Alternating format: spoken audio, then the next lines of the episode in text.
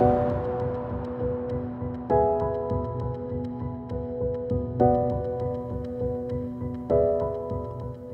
слухаєте культ, подкаст про культуру. Сьогодні наша тема природа і штучність. Природа і штучність у культурі, як концепти, як метафори, спробуємо проаналізувати еволюцію цих ідей, цих метафор, цих понять, їхнє співвідношення. Мене звати Володимир Єрмоленко, я український філософ. Зі мною Тетяна Огаркова, українська літературознавиця.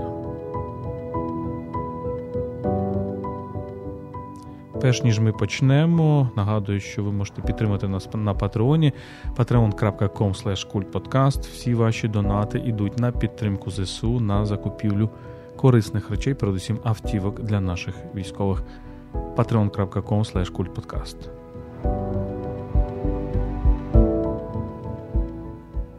Отже, давайте Аню поговоримо про ці теми. Насправді вони такі наскрізні для історії культури, історії європейської культури. Я би сказав, що це велика битва між ідеєю, е, що культура є продовженням природи, і що завдання культури насправді це повернути нас до цього якогось втраченого природного раю, і ідеєю, що насправді культура є штучністю, великим таким е, конструюванням, так. І що насправді не треба боятися цієї штучності, і чим більше ми відходимо від природи, тим більше ми є власне людьми. Так як ми можемо ці дві ідеї проаналізувати? Ну, давай почнемо, можливо, з того, що, зрештою, саме визначення культури, таке найпростіше, найбанальніше, воно полягає в тому, що культура це якраз те, що протистоїть природі. Так, це є певна людина, яка е, у суперечці з природою створює е, культуру, і створюючи культуру, вона перетворюється з тварини на людину, так? тобто це концепція рукотворності. Але водночас очевидно, що упродовж е, різних епох ми сьогодні якраз спробуємо дати таку панораму з тобою в різні епохи по-різному. Бачиться це співвідношення. Є епохи, які відверто захоплюються природністю, які бачать в природі якусь могутню силу. Так, Наприклад, це так було в романтизмі. Так, Є інші епохи, які більшою мірою протиставляють культуру, так і людську сутність природі, і відверто говорять про те, що природа якраз це є такий світ е, насправді дуже жорстокий, світ тваринний він дуже жорстокий, дуже несправедливий, і усі, увесь людський світ, в тому числі людська етика, так, вон, релігія, вони побудовані на тому, що на суперечці з природою, так, на ідеї про те, що е, не виживає той, хто є сильнішим, скажімо, так, а якби оці принципи е, якоїсь справедливості, етики, добра, вони якраз не, не є закладеними в природі. Е, природа не є усвідомленою, природа не має свідомості свідомості, природа не має естетики, немає етики і так далі. І насправді дійсно це такий батл, який, мені здається, і сьогодні насправді триває, тому що е, ну, ми до нашої епохи ще окремо проговоримо, але так мені видається, що сьогодні е, ми бачимо такі радикально протилежні думки, тому що з одного боку ми живемо в абсолютно штучному світі вже зараз, тобто ми надзвичайно далекі від природи, ми бачимо ті глобальні катаклізми, які відбуваються зараз, починаючи від глобального потепління, так, які теж пов'язані з цим людським чинником і з нашим стилем життя. Ми е, перетворилися на людей, яким дуже важко вижити без цивілізації. Ми це, до речі, зараз переживаємо. Так, навіть банальні речі, коли немає електрики, немає світла, немає зв'язку. Так, це ми переживаємо доволі болісно. Так, ну це український контекст зараз. А і а з іншого боку, якщо подивитися. На е, світ маркетингу, так, на світ е, будь-якій сфері, так, оця природні, природна їжа, так, е, природній макіяж, ближче до природи, так, якби поверн. Чим більше людина оточує себе штучністю, тим більше вона прагне повернутися на природу. Так. Популярним стає відпочинок на природі без благ цивілізації. Це тренд таких останніх десятиліть. Тобто подалі від від цивілізації. І, і дійсно ми заходимо в таку, ну, якби в таке радикальне протистояння цих двох концептів? Я би сказав, що насправді ми можемо навіть історію людства розділити на три епохи. Знаєш, це дуже популярна така в історії культури розділяти історію на три епохи. Так? Ми пам'ятаємо пам'ятаємо і гігельянство, ми пам'ятаємо Йоахіма Флорського ще в Е, середньовіччі, який говорив про епоху Отця, епоху Сина епоху Святого Духа. І, в принципі, всі діалектичні теорії історії, які, наприклад, народилися в 19 столітті, вони так чи інакше імітували цю концепцію. Так я от спробую побути теж таким Йохімом Флорським, тільки 21 століття. Мені здається, що перша епоха це епоха, коли людина сприймає природу як суб'єкта. І е, це епоха, без сумніву, е, міфологічна. Так? Це епоха різних пантеїзмів, це епоха власне, міфології, це епоха гілозоїзму, це епоха одухотворення природи. Природа є суб'єкт. І, як правило, цей суб'єкт сильніший, ніж людина. Це над, надсуб'єкт. Так, так, як правило, цей суб'єкт сильніший. Людина може природні явища якісь перемогти. А, Наприклад, вона може вполювати на тварину і так далі. Але для того, щоб це зробити, їй треба вступити в якийсь контакт. Їй треба е, нав'язати, не те, щоб нав'язати, встановити якийсь діалог з природою. Природа має дозволити їй якесь втручання в себе. І це можна сказати, що всі традиціоналістські суспільства вони будуються на на цій думці, що природа є суб'єкт, вона е, більша, вона сильніша, ніж людина, і тому е, людині потрібно, в принципі, якимось чином комунікувати з природою. І друга епоха прийшла, і це епоха, коли природа тлумачиться як об'єкт. І це якраз те, що ми називаємо модерною епохою. Я би назвав ключовими тут фігурами, ну, в принципі, те, що в каноні, в каноні філософії називається філософія нового часу. Це Френсіс Бекон, так, це е, це Рене Декарт, це, в принципі, таке от 15-16 століття, 17 століття, так, це епоха Ренесансу, епоха підкорення природи. так. Думка Бекона знаменити knowledge is power, знання це сила, сила або влада, знання це влада, влада над ким? Над природою.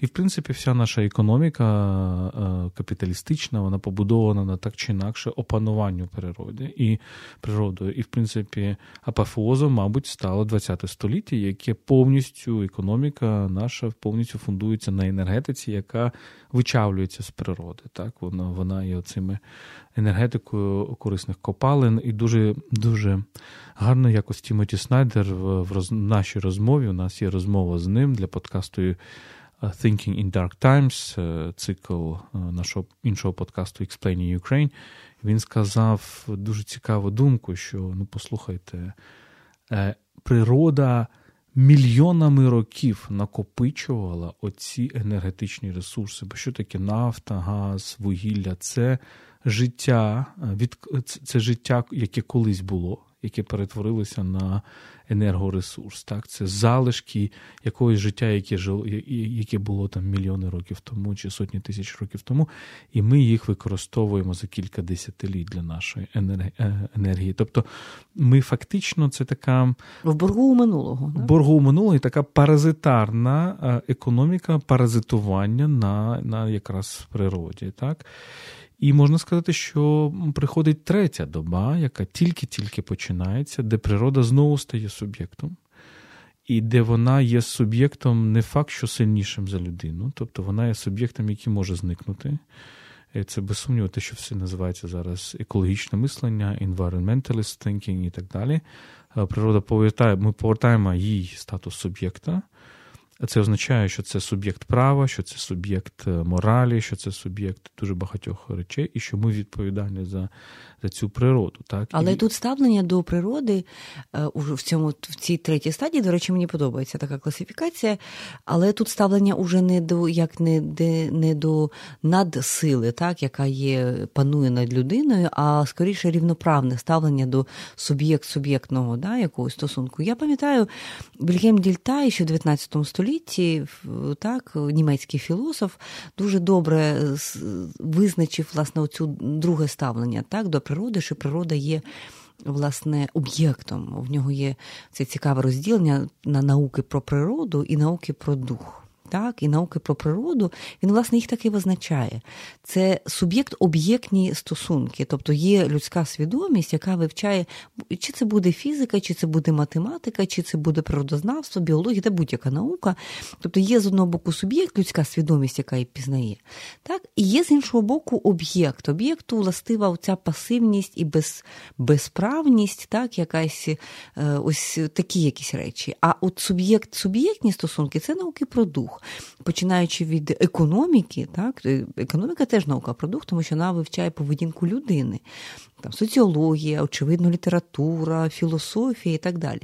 І Йому цікаві, власне, тоді були науки про дух, і якось дуже дуже так побіжно, як він зупиняється, не ставлячи під питання власне, е, суб'єктність самої природи. І тут от така величезна сліпа пляма, ну як для нас, так, з нашої перспективи, ми дійсно бачимо, що вони дійсно були переконані, так, і, і, і в принципі, навколишня дійсність їх в цьому переконувала. Ми е, дуже часто, мені здається, забуваємо, наскільки недавніми є оці всі блага цивілізації, цей шалений прогрес, який відбувся за останні півтора століття. Насправді, якщо ми подивимося на середину 19 століття, тобто навіть до до дві третини століття проходять в умовах, які нам сьогодні би здалися варварськими, без електроенергії, без е, автомобіля, е, там потяга, аероплана, без літака, без зв'язку, без телефона.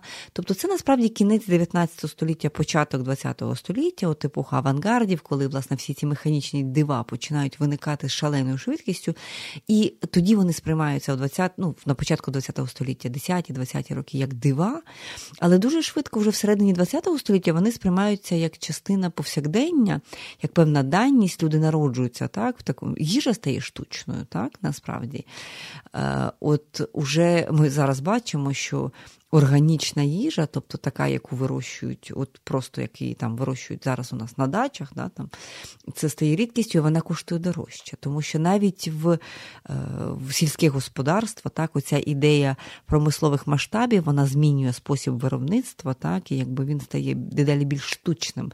Тобто тут уже штуч, штучність вона вона стає якби, такою фундаментальною ідеєю навіть в найбільш природньому, що може бути, тобто в вирощуванні там рослин чи. чи чи тварин. Ну, 20 століття це століття штучності, так, е, особливо друга його половина це століття того, що називається по-різному: то конструктивізмом, то там постмодернізмом, то ще чимось. Це підважування, ставлення під сумнів, що в нас є взагалі щось таке, що ми можемо. Що є там біологічним детермінізмом або природнім детермінізмом. Так? Це, в принципі, теж боротьба проти як от, от парадокс. От я сказав про цю другу епоху модерної філософії, але ж вона постійно марить оцим концептом природи. Вона говорить про закони природи, вона прагне віднайти ці закони в природи. Для неї там ключовий, звичайно, революціонер це Ньютон. Епоха просвітництва намагається у ці законодавства, закони Ньютона перевести на закони суспільного життя, і це 18 і 19 століття, думаю. Тобто тлумачення природи як щось такого, як, як передусім великого законодавця.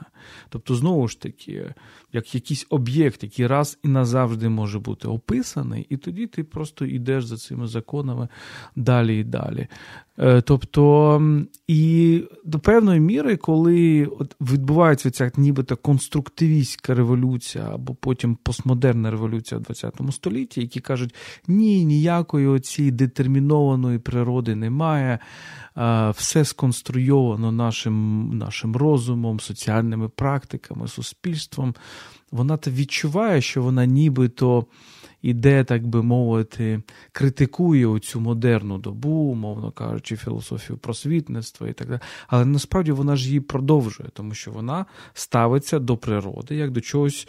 До якогось об'єкта, так, який можна просто або раз і назавжди описати, або навіть перетворити, провести через фабрику так, змін, і і все буде чудово.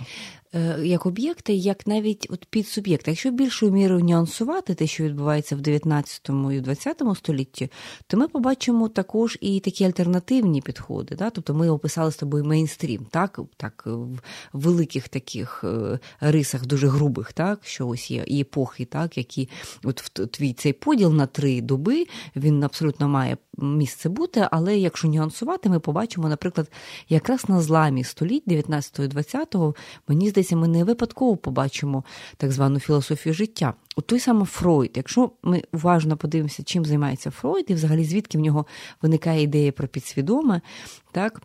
Як стверджують дослідники, зокрема, якщо я правильно пам'ятаю, е, Жан Сторбінський, він говорить, що Фройда ідея взагалі цього дослідження підсвідомого іде від його читання Е, значить, е, текстів про природу. Так? Він в своїх ранніх текстах дуже багато пише про природи, про цю природу, яка от є власне такою нераціональною, так? яка прихованою є, є за такою удаваною буржуазною раціональністю нашого життя. Він, власне, воліє спускатися власне, в ті підвалини людської психіки, які поєднують її з якимись природними витісненими речами. Тобто природа тут є, вона є витісненою, вона є підсуб'єктною якусь, так вона впливає на цю раціональну поверхню, на цю раціональну штучність, яка є такою, так мовити, надбудовою. Вона насправді все тут визначає. От, власне, ця герменевтика підозри от, от у Фройда, що насправді так сексуальність або воля до влади, ці речі, які не є закладені в культурі, так це речі, які є культурою витісненими, так, але вони повертаються, і вони насправді дуже багато речей е, якби визначають в людині. Це цікава думка. Якщо ми Тобто подивимося. Тобто це такий реванш природи. Реванш так? природи. Тобто, але Фройд ми не забуваємо, він це пише, тобто він про це думає і пише на початку ХХ століття. Так, тобто це перше десятиліття, перше і друге десятиліття ХХ століття саме в той час, коли власне починається поступово ця індустріальна революція, так, власне, е, якби саме ця технологія і технічна така цивілізація стає повсякденністю.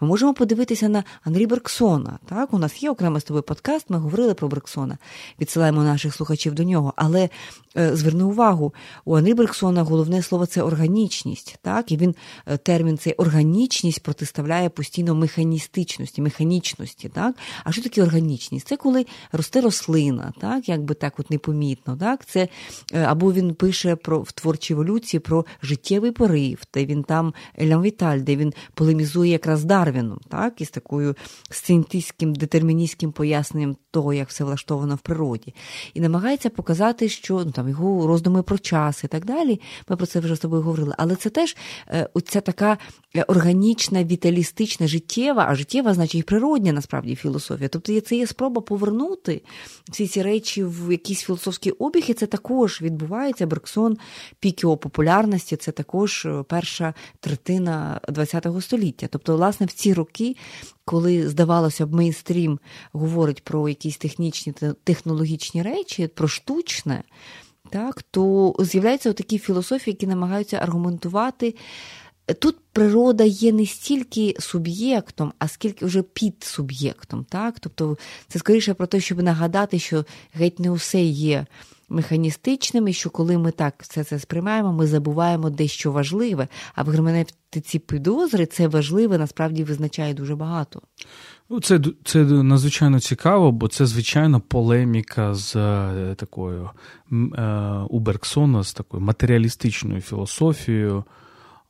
Знову ж таки, того самого просвітництва, і можемо згадати ляметрі, льом машин, людина-машина, так, де є, от ми говорили з тобою, так, що нібито це модерний світогляд, він нібито перетворює природу на об'єкт, е, він механізує природу, але так само він і людину перетворює на на об'єкт, і так само механізує певною мірою людину.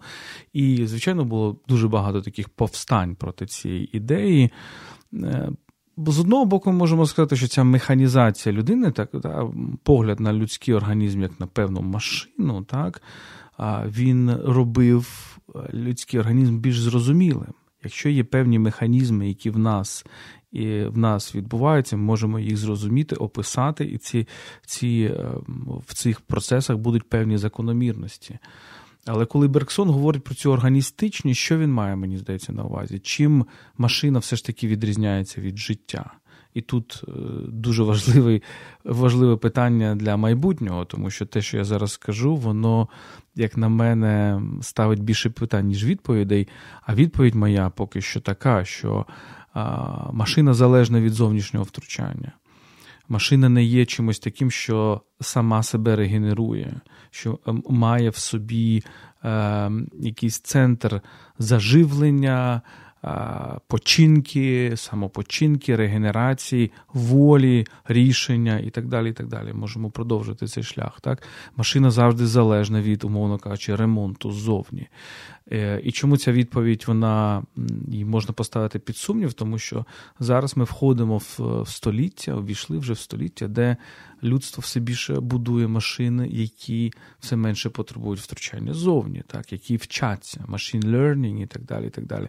Тобто цей момент штучності і органіч... штучності і природності, так, органічності і механістичності, ця опозиція, мовляв, з одного боку є світ машин, світ штучного, світ сконструйованого, світ механізмів, з іншого боку, світ природного, органічного, те, що саме собою зростає і так далі, можливо, ми будемо мати е, ну, певні сумніви щодо цього да, в майбутньому. Так, дійсно. Давай трошки ще більше археології, власне, цього протистояння поміж природою і культурою. Мені особисто є дуже дорогим сюжет, е, знову ж таки, з кінця 19 століття, такий постромантична епоха і декада, декад, декаданс, взагалі, як явище. Є дуже шикарний текст, шикарний роман, який я даю читати своїм студентам е, Карл Жоріс Гюйсманс Агобух, тобто навпаки, це це квінтесенція власне, цього світовідчуття. Е, там, де головний герой Дезесент, який фактично створює собі такий штучний рай, абсолютно штучне існування, який принципово абсолютно не поважає будь-які закони природи. Він, скажімо, вдень він спить, вночі він не спить. Е, так, він надзвичайно хворобливий, так, він надзвичайно виснажений, так, останній великому роді.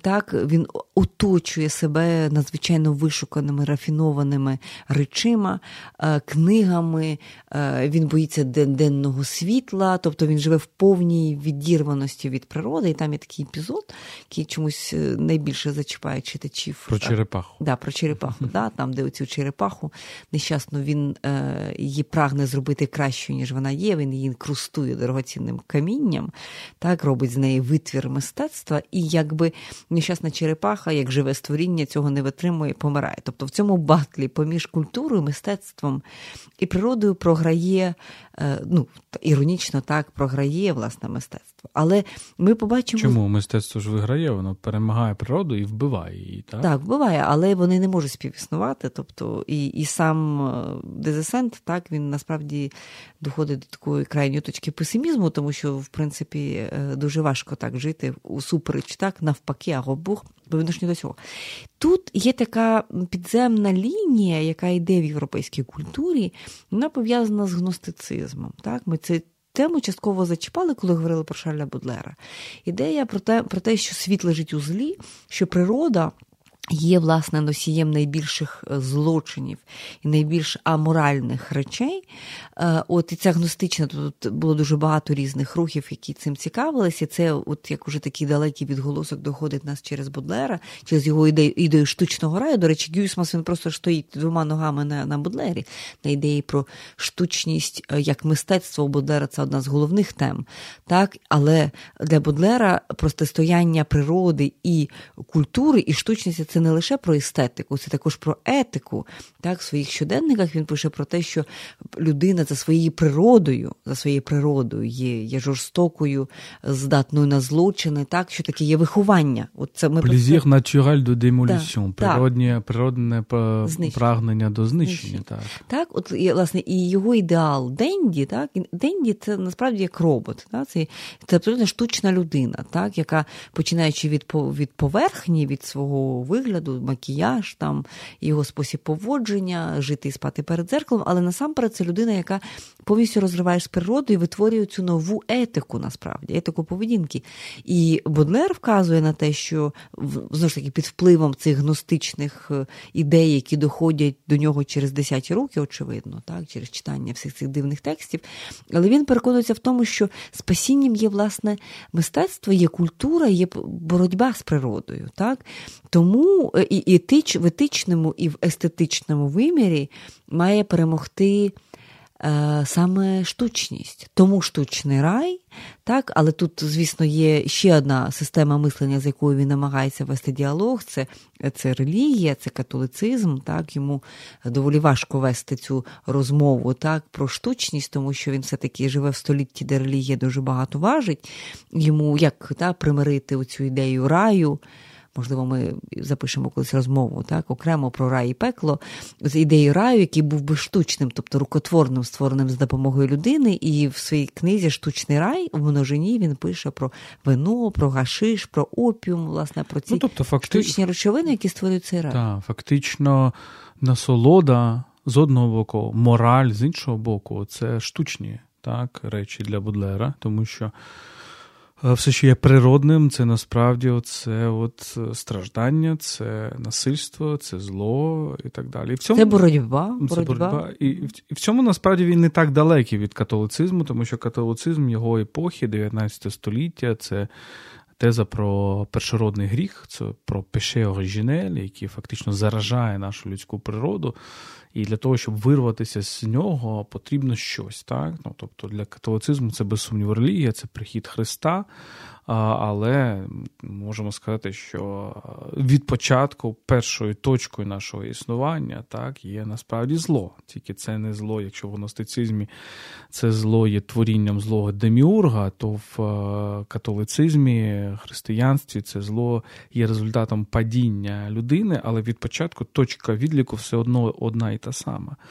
І тут, без сумніву, антиподом для Бодлера є інший наш е, герой, до якого ми постійно повертаємося, це Жан-Жак Руссо, творець 18 століття. І знову ж таки, коли ми говоримо про Руссо, ми говоримо про всю дуже довгу лінію, яка веде до, я не знаю, через теорію виховання, через думку про те, що в нас є якісь природні задатки, які треба розвивати, через думку про про ідеалізацію дітей, через е, реабілітацію первісних культур, які вже відбуваються вже в ХХ столітті, і пов'язані з цим там антиімперіалізм, антиколоніалізм і так далі. Так, Думка Росо, що навпаки, природа, точка відліку наша це, це, це позитив, це добро. Ми починаємо з чогось хорошого і потім ми деградуємо. Тобто, все, що в нас є штучного, це погано. Так? Бодлер каже, що все, що для нас є штучного, вигаданого, створеного культурою, це добре. Руссо нам каже, що все, що в нас є штучного, вигаданого, створеною культурою, соціальними інституціями, це погано. Так, і навіть ця концепція виховання у Руссо, ми пам'ятаємо, це якраз про повернення до природи. Ми з тобою вже теж обговорювали його концепції виховання, про те, що не давати дітям читати до доволі до 14 років, якщо я правильно пам'ятаю. Так, тобто бути вирощувати, ви виховувати їх якомога ближче до природи, до якоїсь діяльності, яка б наближала їх до природи. Ну, сьогодні насправді таких концепцій теж дуже багато. Тут бачимо фундаментальні ці дві конкуруючі теорії. Так? Або людина народжується в природі, і природа є тим, що є їй е, такі антигуманні, жорстокі, якісь нелюдські е, принципи буття, або навпаки, природа це є такий е, дійсно якийсь едем, так, якийсь гармонійний світ, в якому народжується людина, і чим далі вона від нього відходить, від цього джерела, так, якоїсь певної автентики, справжності, то тим гірше вона стає. Насправді, мета виховання, е, вона, як за Руссо, мала би полягати в тому, щоб людина наближалася до, до природи. І ти знаєш, в українській культурі є текст, є роман, де фактично ці дві великі концепції вони зіштовхуються і зіштовхуються в абсолютно такому екзистенційному діалозі. І це місто. Валеріана Підмогильного, тому що е, сюжет цього роману, ті, хто читав, е, згадають, пам'ятають, це історія про те, як молодий юнак Степан Радченко приїжджає з села в місто, місто Київ, і місто, в принципі, є для нього цим е, всім тим, чим було місто в тогочасній філософії, тобто е, сферою відчуженості, сферою штучності, сферою непостійності, сферою стресу І так далі. І так далі. І е, це, в принципі, на нього справляє скоріше негативний, зрештою, вплив. Він. Він, зрештою, все ж таки вирішує повернутися в село, повернутися до точки нуль, з якої він почав, в тому числі до його першої любовної історії, дівчина, яку звати Надійка, і він і, і, і це повернення не відбувається, бо цього минулого вже немає, воно вже пішло, так, воно вже вислизнуло а, з, а, крізь руки, і у нього є такий співрозмовник. От я забув, як його звати. Мені здається, Вигорський, якщо я не не, не, не помиляюся, але перевірте, будь ласка, мене. І це якраз співрозмовник, це поет, який такий, я би сказав, це такий будлеріанець, це людина, яка виправдовує все штучне, вона виправдовує неприродне. Вона якраз каже, що те, чого ти боїшся, те, від чого ти втікаєш, ця неприродність міста, це є найкращим, що в місті є. Але в українській літературі є кардинально протилежний текст приблизно цієї ж епохи. Я маю на увазі Ольгу Кобилянську і її славнозвісну землю. Так, оцей текст, який був один, ну такий хрестоматійним, він був лише в радянську епоху. Зараз ми, очевидно, Ольгу Кобилянську для себе відкриваємо як набагато цікавішу авторку, але земля, там земля, от, власне, найбільш природні, що може бути, якесь сакральне, да, яке має значення для українства взагалом. Земля, яка перетворюється на на мету і на причину вбивства, насправді. так? І, власне, бачення Кобилянської, що навпаки, що звільнення, емансипація українського світу може відбуватися лише через модернізацію, через місто, через е, розрив цього зв'язку з землею, тому що вона перетворюється власне в об'єкт, якого всі хочуть, всі прагнуть, і відповідно ця така братовбивча да, боротьба за землю насправді. І тут якраз у цей мод... і це теж такий модерний погляд сучасників. Так, Ми бачимо, що цей батл поміж прибічниками такої природньої парадигми, так, концепту, і і прибічниками такої е, більш такої штучної концепції, він вони цей діалог постійно триває в будь-яку епоху насправді. Так, так, і мені здається, що найцікавіше, зрештою, питання, які ми маємо ставити, це не те, як хто правий, умовно кажучи, Бодлер і Руссо, хто чи правий е, Радченко чи Вигорський. Мені здається, що ключове питання це як все ж таки поєднати ці дві речі. От, І і ми якось природно це поєднуємо. От Подивися, чи є зараз сьогодні протистояння між селом і містом у нас під час війни, е, під час російської агресії. Мені здається, що воно зникло, тому що містяни ставляться до своїх міст приблизно зараз так само, як селяни до до своїх сіл. До Оцей пафос, не не хочу сказати, пафос неправильне слово. Це відчуття землі, прив'язаності до землі. Оце як ми описуємо любов до своїх квартир, до своїх кварталів, до своїх, до, до кав'ярень поруч, як нібито це оце корінчиками ми за, зачепилися за, за ці речі, як ми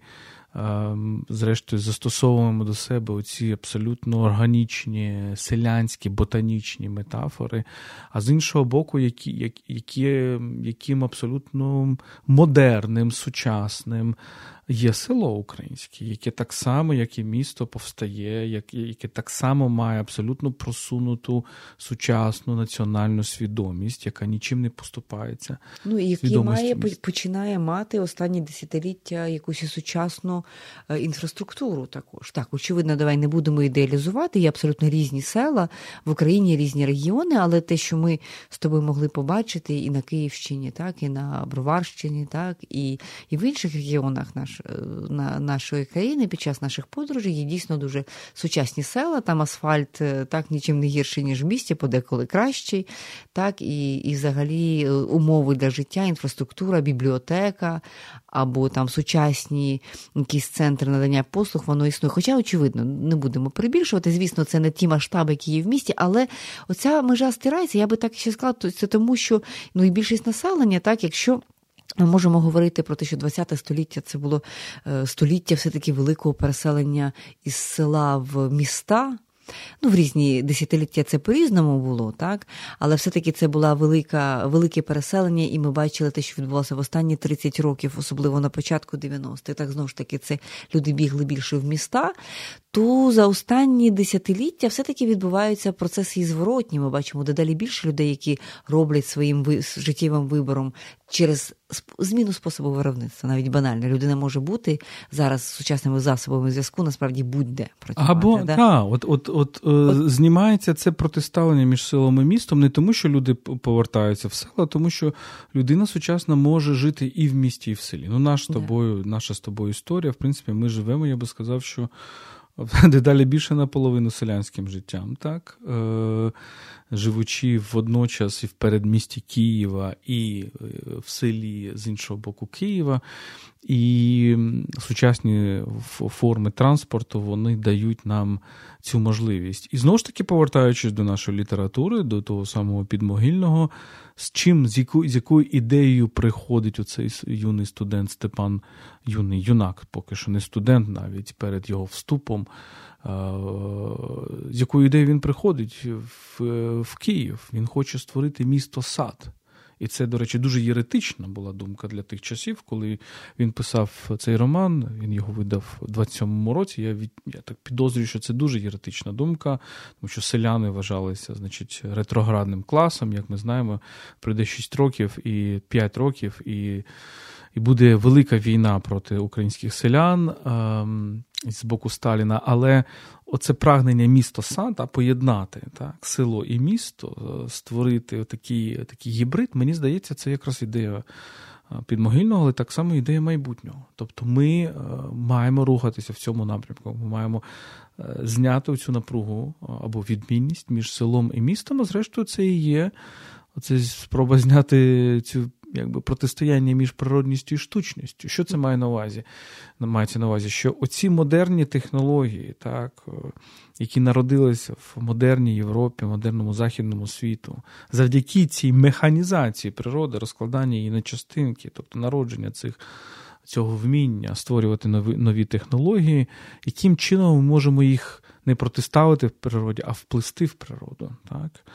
І тут знову ж таки в наш, наш... І це вже діалектика. Якщо все-таки повернутися всі 20-ті роки, про які ти описуєш, так, підмогильні в ці самі роки, там трохи раніше, футуристи, так, футуристи мріють про абсолютно індустріальний пейзаж. Вони мріють, вони там заперечують всю свою італійську культуру, це одна справа. Але також найкраще от, власне, втілення їхньої мрії це абсолютно індустріалізовані міста. Це оці труби, це заводи, це оцей дим над цими заводами. Тобто це бачення так, такого міста, де взагалі не буде місця місця для живу для чогось природнього. Так? Тобто їх дратує, наприклад, е, та сама Венеція, тому що вона взагалі є злитою з природою, тому що там ці канали, тобто ця вода, це місто, яке ну, злилося так, з природою, хоча, звісно, воно залишається містом, там є споруди, прекрасні споруди і так далі. Їх дратує Флоренція. Так, Ми пам'ятаємо Флоренція, цей пейзаж, який дійсно там дуже багато природи, дуже багато цих схилів, це зелені, дерев і так далі. Більше подобається там Мілан. Е, футуристами маю на увазі. Це ідея такої надмірної, якби е, надмірної індустріалізації. Це 20-ті роки. Так сьогодні, ну мені здається, що мало вже хто хто мріє про такі міста або жити в таких містах. Дійсно, є спроба думати про те, а як би зробити так, щоб у містах були зелені зони, щоб там були парки. Тобто, оскільки люди можуть тепер вибирати, переважно вже більша частина людей можуть вибирати, де їм жити і як їм працювати. Тобто, дійсно більш попитом користуються міста, де дають, де де є парки, де є ліси, де є зелені насадження, де є сади, а чому ні? От якісь такі можливості бути в контакті з природою і не жити лише в цьому безкінечному бетоні. Так, от власне, ну от футуризм, так, італійський футуризм це одне. А мені здається, ми дедалі більше маємо переосмислювати український футуризм, бо ми маємо там абсолютно зворотню тенденцію. так. Е, Кубов, кубофутуризм Малевича, який, зрештою, приводить до дуже, теж, я би сказав, ну, пізній Малевич, це дуже еко, якісь еко, еко-мистецтво, так, і де ми бачимо оцих селян на на, на тлі якихось безкрайніх українських степів, або ті самі бурлюки, так, і і їхній оцей діалог з природою, з традицією і так далі. Так, тобто і це... загалом взагалі місце виникнення. Тобто, якщо італійські футуристи це це оці міста, це пів, міста півночі Італії, то українські футуристи це це степ, це Херсонська область, це село Чернянка, це власне ці без, безмежні природні простори, і серед них маленьке село. Це зараз там відбувається відбуваються ці всі бойові дії, насправді, так, тобто це степ, да? тобто це природа, там дуже мало ну, там є села, але вони розкидані насправді. Тобто це невелика агломерація, як говорять, коли є декілька міст, які поруч, там, які розбудовані. Ні, там дійсно це от така природній пейзаж, саме там дійсно, і от про Малевича мене зачепило, що ти сказав, дійсно, Малевич як екомислення, але ж Малевич він то і виростає з природи, насправді. Він виростає в селі, він виростає якби не як людина, а як художник також. Так? Тобто він саме в цьому українському селі е, без великої якоїсь освіти, так, от, ці е, розписані, е, розписана піччю в селянській хаті, це те, що його один з найяскравіших його дитячих спогадів. Так, просто піч. І, до речі, фарби Фарби вони він описує в своїй автобіографії. Це фарби не штучні, тобто не куплені десь там у майстрів або в магазині. Там не було таких це фарби, які природні, які видобували із природних матеріалів. І власне цими фарбами розписували цю піч. Тобто, з точки зору сьогоднішнього мистецтва, це дійсно еко, якийсь варіант, і це його настільки вражає, що він власне починає задумуватися над тим, щоб малювати саме у цьому українському контексті. Для нього селяни це люди культури, якраз люди мистецтва мистецтва, е, і він їх протиставляє робітникам, цим бездушним, як він там вважає, цим гвинтикам, так, які працюють на заводах, які всі однаково вдягнені. Подивіться на українських селян, ось вони е, і вдягнені гарно, ці вишиванки, яскравий одяг, і все це зроблено руками з природних матеріалів. Тобто, це якраз от та культура, яка твориться із природи, насправді, з природнього способу буття. Ну і ми повертаємося до цього протиставлення культури і природи. Можливо, воно не таке і протиставлення, тому що культура від початку це слово на позначення культивування землі. Так? Це це, це слово на позначення роботи з природою. Так? Добре, оброблення, в говоримо найважливіше. Оброблення, оброблення землі і так далі. Е, в цьому сенсі так, ми теж не зачепили самих самого поняття штучності, е, штук, так, те, що називається штука польською мовою, те, що називається, так, тобто це пов'язано з мистецтвом, так, це це не пов'язано просто з е, вигадкою. Але останній останній сюжет я би згадав тут іншого українського автора, дисидента, письменника Миколу Руденка який ем, мене дуже давно я читав його мемуари, е, називається Найбільше диво життя.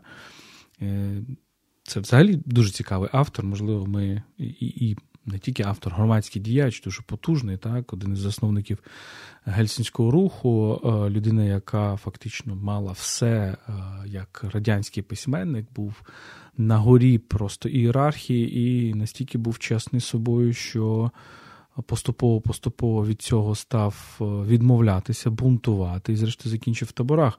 Так от е, його переосмислення марксизму надзвичайно цікаве. Я спочатку, коли я про це прочитав це, я подумав. Ну, якесь дуже наївне, наївне переосмислення марксизму, але дедалі більше я розумію, що в цьому була якась пророча прозорливість, насправді, що говорив тоді Микола Руденко, і за що, зрештою, його і зіслали, як єретика. Так, одне, одна з причин це те, що концепція доданої вартості у Маркса, а Маркс це взяв у британських британської політичної економії, у Адама Сміта, зокрема, Девіда Рікардо, ідея те, що додана вартість або додана цінність створюється людською працею, тобто шту, вона штучна. Завдяки нашому зусиллю, нашій праці, ми створюємо додану вартість, і це є власне локомотивом економіки. І просто значить, експлуататори забирають цю додану вартість собі, а робітники ні з чим не, не залишаються. Так от Руденко каже: ні, головна додана вартість створюється сонцем. Так, Тут це сонячна енергія, це те, що власне є джерелом життя, є джерелом фотосинтезу рослин, і і що запускає, зрештою, ланцюг харчування. Так що рослини дістають енергію завдяки сонцю, тварини дістають цю енергію завдяки рослинам і так далі. і так далі. Весь цей ланцюг пішов далі. І зараз я дивлюся, як переосмислюється сонячна енергія не тільки з точки зору там якихось банальних там сонячних батарей, нової енергетики і так далі, а з точки зору, що насправді технології людські мають дійти до до того, щоб імітувати сонячний синтез, тобто не брати цю енергію з, е, з паливних копалин, а створити ті технології, які фактично будуть виробляти енергію а, майже так, як це робить саме сонце. Так? І це насправді ми повертаємося до до, до того, що ми почали. Так? Тобто, зробити штучне сонце. Ну, зробити ну, це, це певною мірою так. Це спроба не. Ем, як то, Мислення 21 століття, мені здається, буде не мисленням про те, як експлуатувати вже наявні природні ресурси, дерево, тварин, воду, ем, паливне копалини і так далі. Але а, а як запустити так процеси, які будуть імітувати немов би роботу природи? Умовно кажучи, це буде якісь штучні дерева, це може бути штучне м'ясо. вже. Це воно вже є. Да, Воно вже розробляється. І це, без сумніву, якась така імітація сонця. Тобто ми повертаємося в старі де, де часи, коли люди дивилися на сонце і сприймали це його як головне божество. Це насправді буде власне квінтесенцію парадоксального поєднанням цієї ідеї, тобто створити штучну природу. Тобто створити таку, такий замінник для природи, який би не виснажував обмежені ресурси Яка би природи. не шкодила самій природі. Але проблема то полягає в тому, що це не є повернення до природи, це є якраз дбайливе ставлення до природи, такої, як вона є. Такою виснаженою, яка вона є станом на на початок 21 століття, але при цьому це має бути штучна природа, яку створює людина силою свого інтелекту, своєї волі, так і і своїм вмінням, яка би створила замінник для природи. Тобто тут поєднання і суб'єктного ставлення до природи, як такого, ми визнаємо її суб'єкт, і визнаємо свій борг перед нею. так? Але водночас е, це неможливо природнім шляхом створити, це можливо створити лише лише завдяки дуже високим технологіям. Так, я про це і кажу. Тобто, це оця третя стадія, можна сказати, так. Йоахім Флорський, епоха Святого Духа, якраз вона і має, мабуть, полягати в тому, що ми будемо вчитися у природи краще, ми станемо її кращими учнями.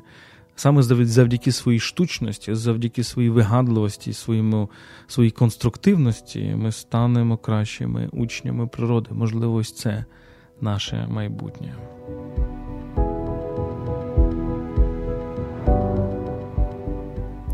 Це був подкаст Культ, подкаст про культуру. Мене звати Володимир Єрмоленко, зі мною Тетяна Огаркова. Не забувайте підписатися на наш подкаст на різних платформах, і, зокрема, ми також активні зараз на YouTube. YouTube, SoundCloud, Apple Podcast, Google Podcast, Spotify. Е, НВ-подкасти, все, все, що хочете, скрізь можна нас знайти. І не забувайте нас підтримати на Патреоні, patreon.com kultpodcast. Всі ваші донати йдуть на підтримку ЗСУ, на купівлю автівок та інших корисних речей. patreon.com kultpodcast. Слава Україні!